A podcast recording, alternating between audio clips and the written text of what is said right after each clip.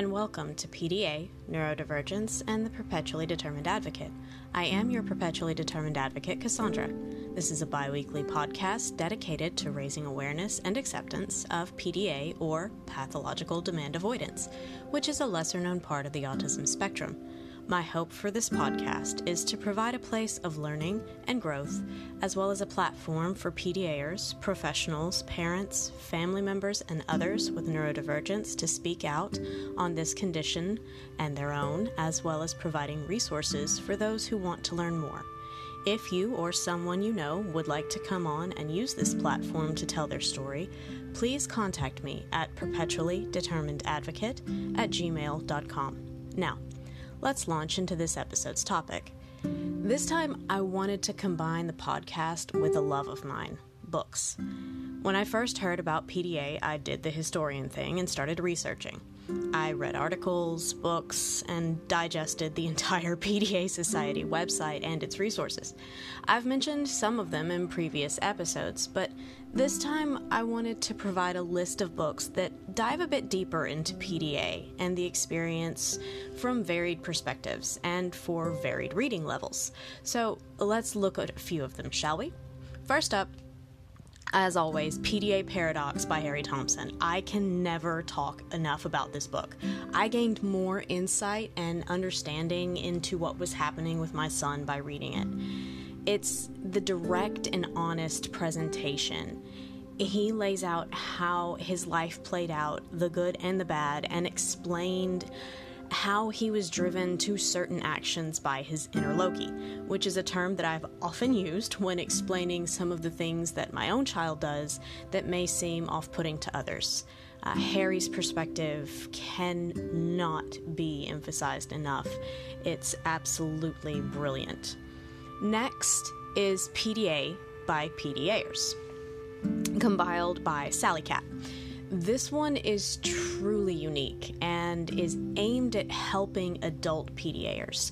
The beauty of it, of it is that it was compiled from a PDA group board as Sally Cat introduced various topics to the group.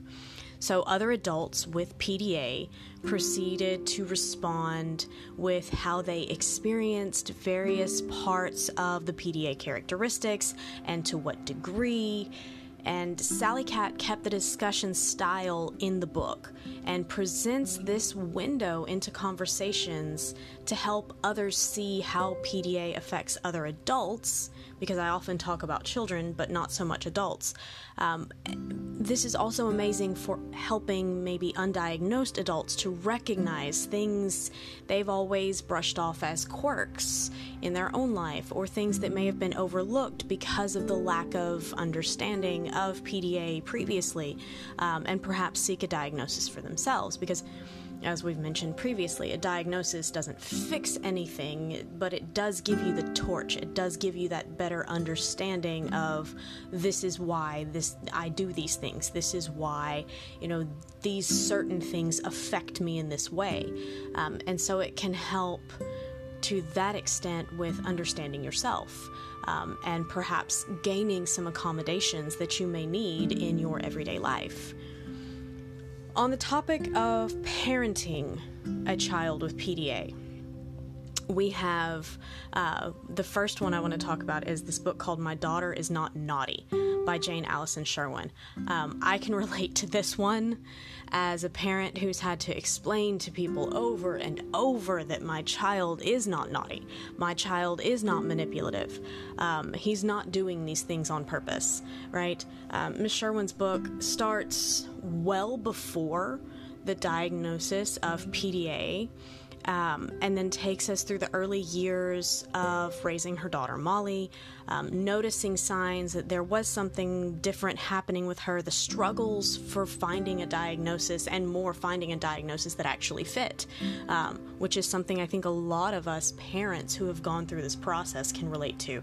Um, you know, having the uh, professionals who may not be aware of PDA saying, okay, well, it's this. Um, and you're like, no, you know, as a parent, you can tell when there's something more going on. You spend more time with your child than someone who sees them for, you know, an assessment visit does.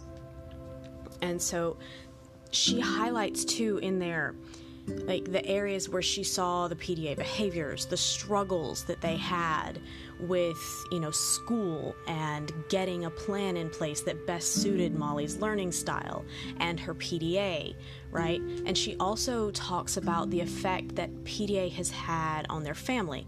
This is an issue I've yet to cover on the podcast, but it's one that I mean, this is a, you know, it is a pathological condition. It's something that is hardwired into the person. And so, at times, whenever you have meltdowns or shutdowns or things like that, it does affect more than just that one person, right? It does affect the family. Um, and I don't mean that in a negative way in any way. I'm not trying to, you know, in any way speak negatively towards people with neurodivergence.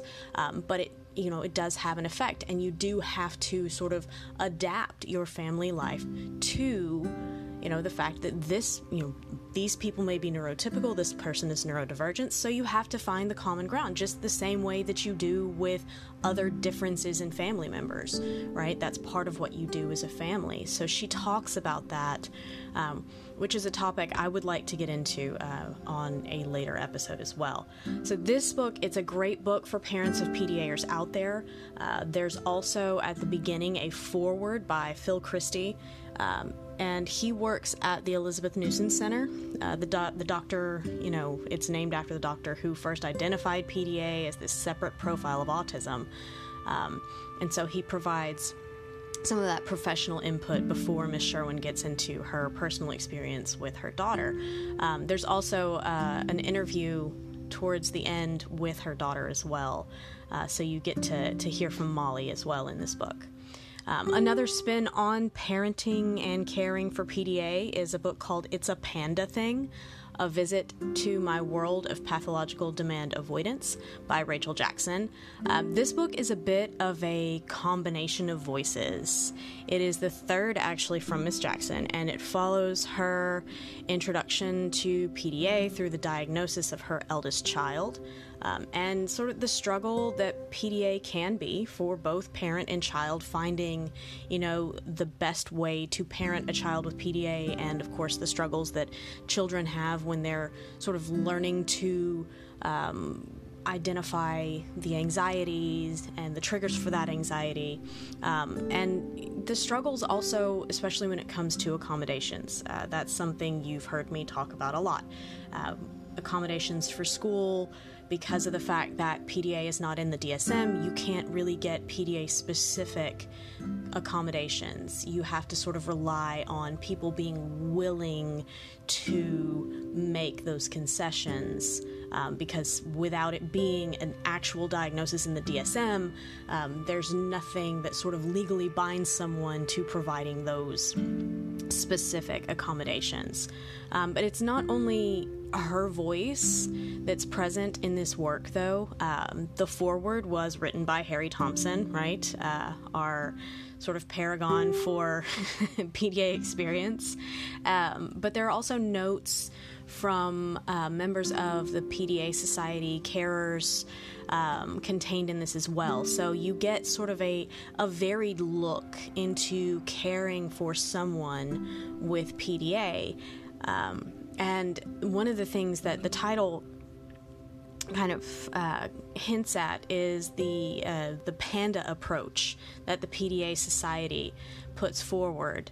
Um, the letters stand for uh, it's P for pick battles, A for anxiety management, N is negotiation and collaboration, D is disguise and manage demands, and A is adaptation and sort of to explain those a little bit, picking battles is this idea of, you know, choose what you're going to fight someone on, especially someone demand avoidant, right? Um, minimize demands where you can. Enable some choice and control. You know, when it comes to my own experience, I will, when it's time to get dressed, I'll lay some clothes out on my, my son's bed and I'll say, Hey, I laid some clothes out for you um, in your room. If this isn't me telling him go get dressed, this is me saying, Hey, there's some clothes laid out. And he can go in there and he can choose which ones he wants. You know, sometimes I'll say, Hey, what do you want to wear today? Right? Just allowing some choice and control, giving him, you know, bringing him in as part of that. Because this isn't me trying to, you know, cater to my son. This is me, you know, actively trying to not engage his anxiety um, and not, you know, trigger any of that. And one of the things, too, with picking battles is accepting that some things just cannot be done. Some things will trigger that anxiety, will force your um, your loved one, whether it's a, a child, a partner, a, a parent, even, um, it's going to trigger that anxiety. You could have them go into fight, flight, freeze mode, right?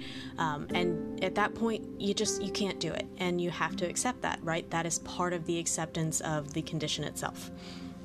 Um, the A, first A was anxiety management. So, reducing uncertainty is a big deal. Um, this is a profile of autism, and uncertainty and transitions can be a real problem for um, people with various different types of autism because of the uncertainty that comes along with it. Transitions can lead to uncertainty, can lead to anxiety, can lead to meltdowns. So, reducing uncertainty and, you know, really bringing them into it. When my son was going to have to change schools after, you know, when his IEP was put into place, one of the things that we did was before he had to go, we took him to the school, let him walk around. We let him, you know, see the new school, see where his new classroom was going to be. He met his new teacher. This reduced that uncertainty, it eased that transition for him.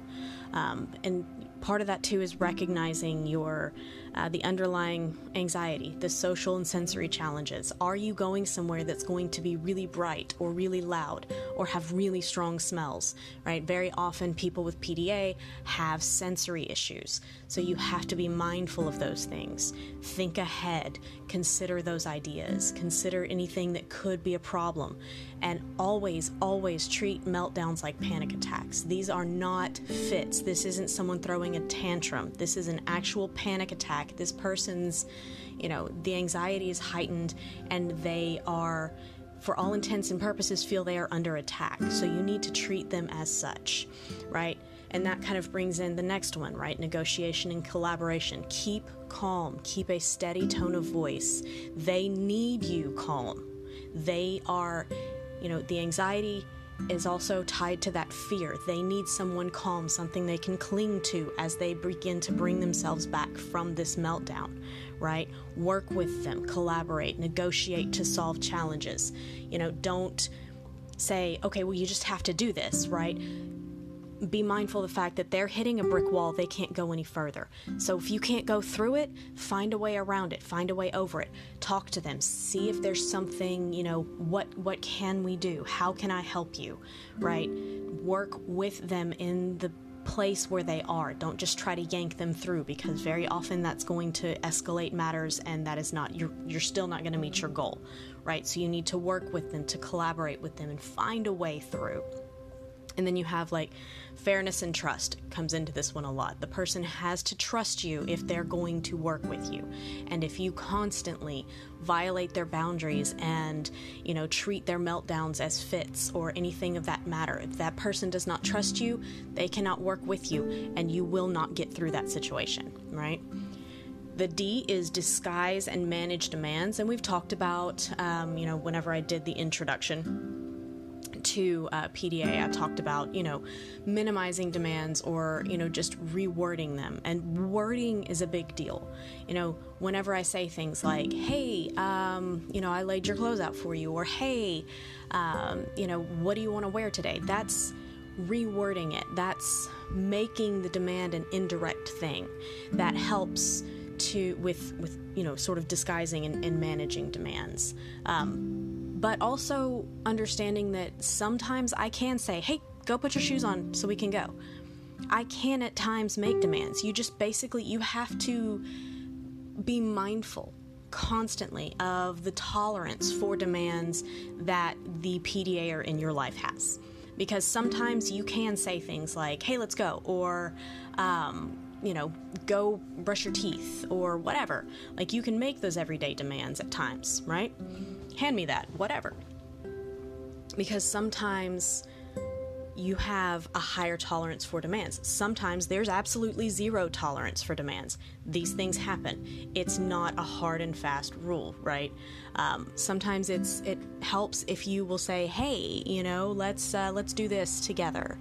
You know, then it's it's not an outward. You know, there's it's a collaborative effort, right? And then the last A is adaptation, right? humor, distraction, novelty, role play. Um, I've at times, you know, said, "Oh, let's see who can do this faster." Right? Let's let's try a race. Um, my son's dad is the king of using humor to sort of de-escalate. Right? Whenever my son will start to get you know, whenever he starts to uh, get anxious and get panicky or maybe get a, a, little demand avoidant you know his dad is is great about using humor or tickling him or you know going into a game that will bring him back right that will help to, to de-escalate that and that's that's something that's really useful especially with kids right um, but also the adaptation deals with having being flexible having a plan b um, you know having an exit strategy you know knowing that again, that goes into some of the other ones, like thinking ahead and accepting that some things can't be done. You know, what happens if you can't do this? So all of these really tie in together, um, and that's sort of why the title talks about Panda, because Panda is this, uh, you know, sort of set of strategy strategies, but it's also the um, to the mascot for the PDA Society as well. So I really, I really like the way this book was prevented, uh, presented rather. Sorry, uh, a tool for teachers is the teacher's introduction to pathological demand avoidance.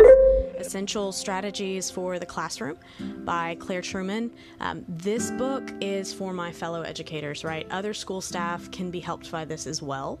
Um, it starts with an introduction to PDA and the effect it has on students' educational experience. Um, but then it also goes into some useful strategies that school staff can implement to build a collaborative relationship with pupils um, and help them really to thrive in that school environment. You have activities that are presented in there that aim to make children more comfortable and at ease and therefore better able to learn. Um, it covers a lot of key issues for children with PDA, things like sensory issues, um, that language and phrasing of demands that I just talked about, um, social skills, recognizing sort of distressed behavior and when a child is beginning to escalate and helping to sort of rein that in. But there are also strategies in these books that can be used with all of students, right? And not just PDA children. So this is a way that you know these things are not just PDA specific and that minimizes like extra time usage or like the potential for students to think that one child is getting special treatment um, which are some of the the concerns that educators have presented previously um, as far as you know dealing with PDA in the classroom. Um, the chapter summaries um, are in there, which kind of give you an idea of, of what might work best for you. But you also have the these activities that are listed throughout um, are you know really useful for busy staff, and we know that you know as educators, it's it's a busy world, right? And so this is these are things that can be implemented within that busy schedule. So, when presenting PDA to children, it can be a challenge. So, may I suggest Can I Tell You About Pathological Demand Avoidance Syndrome by Ruth Fidler and Phil Christie. This one is aimed at a younger audience. It follows an 11 year old girl named Issy who has PDA and is explaining to other kids to help them understand how she experiences the world. This is a great one for helping siblings to understand PDA uh, the reading level is for seven years and up, so this is a good one to read with the family if someone has been diagnosed to help sort of bridge that gap of misinformation. There are also uh, tips for families or professionals to help them better, uh, for them to help and support kids with PDA. Another great one is Pretty Darn Awesome Divergent, Not Deficient Understanding Pathological Demand Avoidance on the Autism Spectrum by Lauren O'Grady. Uh, this can be a good one for both helping a child understand their own PDA or other children to understand uh, PDA in someone else. It's about a boy with PDA, his struggles, but also his strengths. And I love the highlight of the ways PDA can create strengths. My son used to beat himself up so much because he wasn't like everyone else. And teaching him that his alternative or his alternate view um, or approach to life could be positive and not just a negative thing is still a fight, but it's something we're handling as a team. Uh, for those who have a child that is diagnosed a bit older, or those wanting to help broaden an adolescent child's understanding of their own diagnosis, uh, there's Me and My PDA, a guide to pathological demand avoidance for young people by Gloria Dura Vila and Tamar Levi. The authors of this one worked with PDAers and their families when compiling the book, and the aim is to help younger PDAers uh, engage with the material and develop healthy coping strategies, uh, self awareness, and understanding. Um, and it also points out something we've highlighted here, which is that there's no sort of hard and fast, one size fits all form of PDA. Uh, the age range for this book is 10 years and up, and it's one that I hope to use with my son when he gets a little bit older to keep his outlook on his neurodivergence um, within a more positive light. So, this is a short list. There are so many more. Um, but what I've tried to create here is a well rounded list that provides looks from all sides of the PDA experience, whether that is a PDAer, a parent, a teacher, or other professional. Um, there are others that I could not include for the sake of time, but I'm hoping that this list is a good starting point for those searching for information on the topic um, that dive a little bit deeper than you know some of the the broader resources I've presented before. Um, next time, we will have Dr. Jessica Mizak from the Help and Healing Center to give us a look at PDA from the medical perspective, which I am very excited about and I hope you'll all tune in for that. As always, you can email me with any questions, comments, constructive criticism, or concerns at perpetuallydeterminedadvocate at gmail.com. And until next time, remember, in a world where you can be anything, be kind.